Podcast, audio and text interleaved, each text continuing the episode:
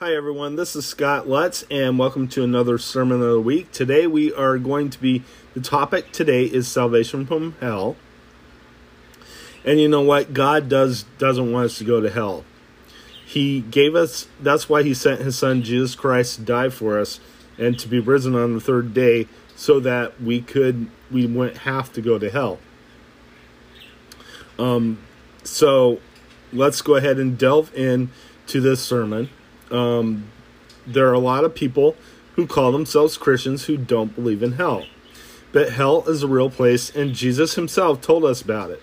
Now, anytime you go in the Bible and you read how Jesus says that there will be weeping and gnashing of teeth, that is, he is talking about hell. Um, hell is uh, hell is a real place, and Jesus himself told us about it.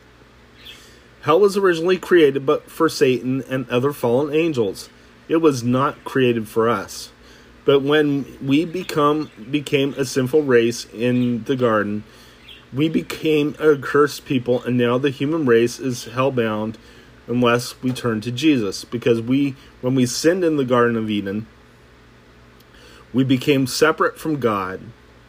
Our relationship was severed and we became enemies of God because we became a sinful race.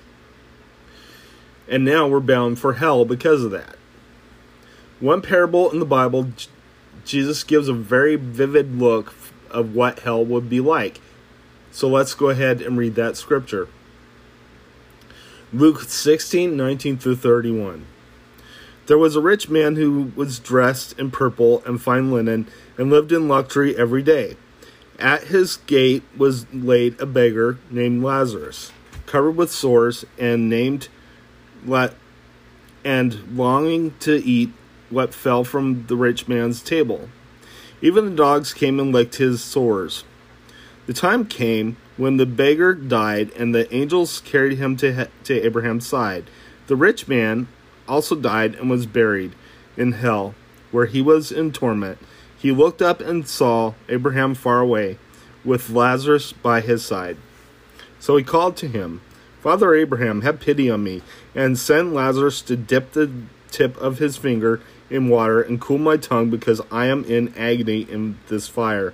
But Abraham replied, Son, remember that in your lifetime you received ver- your good things, while Lazarus received bad things. But now he is comforted here, and you are in agony. And besides all this,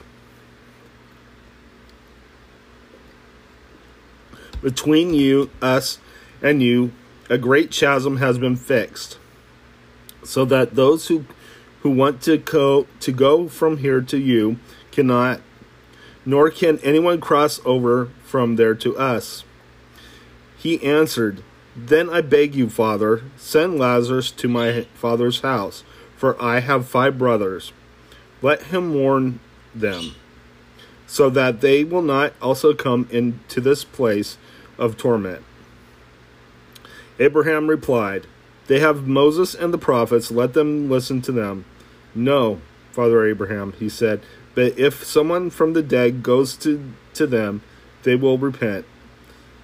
He said to them to him, If they do not listen to Moses and the prophets, they will not be convinced, even if someone rises from the dead. Let's go ahead and uh, continue now. Hell is a place of suffering. The demons down there will harass and torture you until Judgment Day, where those in hell will be judged and put in the lake of fire for eternity. Now, a lot of people think hell and, and, and the lake of fire are the same thing, but no once the judgment is done and uh, God uh, destroys the old heaven and the old earth and the old hell, he will create a new heaven and earth. And therefore, he will also create the lake of fire. The lake of fire is the final place where the where the wicked will will be punished for eternity burning for eternity. Um, when people are in hell, they see God and the saints in heaven. They cry for God to remove their suffering, but God does not answer their call. because they already made their choice. Because they had their chance to turn to Jesus during their lifetime here on earth, but they refused to get to they refused God's gift of salvation and re, and decide to remain in, wickedness. There is not going to be a second chance. If you don't want to go to hell, you, then you need to turn to Jesus. Not later, but today. Hell is a place that we should be all afraid of. We should be terrified of the thought of going there. And we should also be afraid of God's wrath because God's wrath is a is going to be a terrible thing. If you accept Jesus as your savior, you will be saved from God's wrath. The curse we received in the Garden of Eden will be lifted and you will be saved. So you must repent, serve the Lord, and become his disciple and have him come into your life. You will be with Jesus in heaven when you leave this world. And God loves you. He proved this his love when he sent his son to die on the cross for you. So, if you would like to accept Jesus as your personal savior, let's go ahead and pray. Dear Lord Jesus, I come to you and I ask forgiveness for my sins.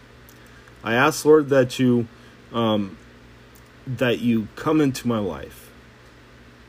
That you, Lord, will forgive forgive me all of all my sins, past, present, and future.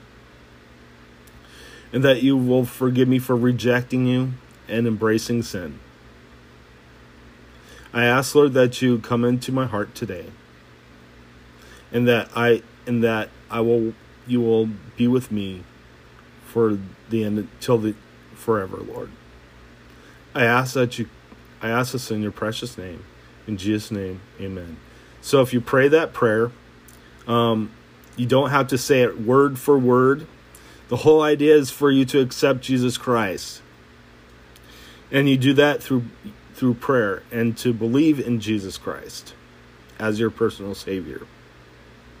So if you say this prayer you and you believe it, you believe that Jesus is your savior and that he comes into your life and that you believe that he is the son of God, that he died for you, then you will be saved. Have a good day. God bless you all.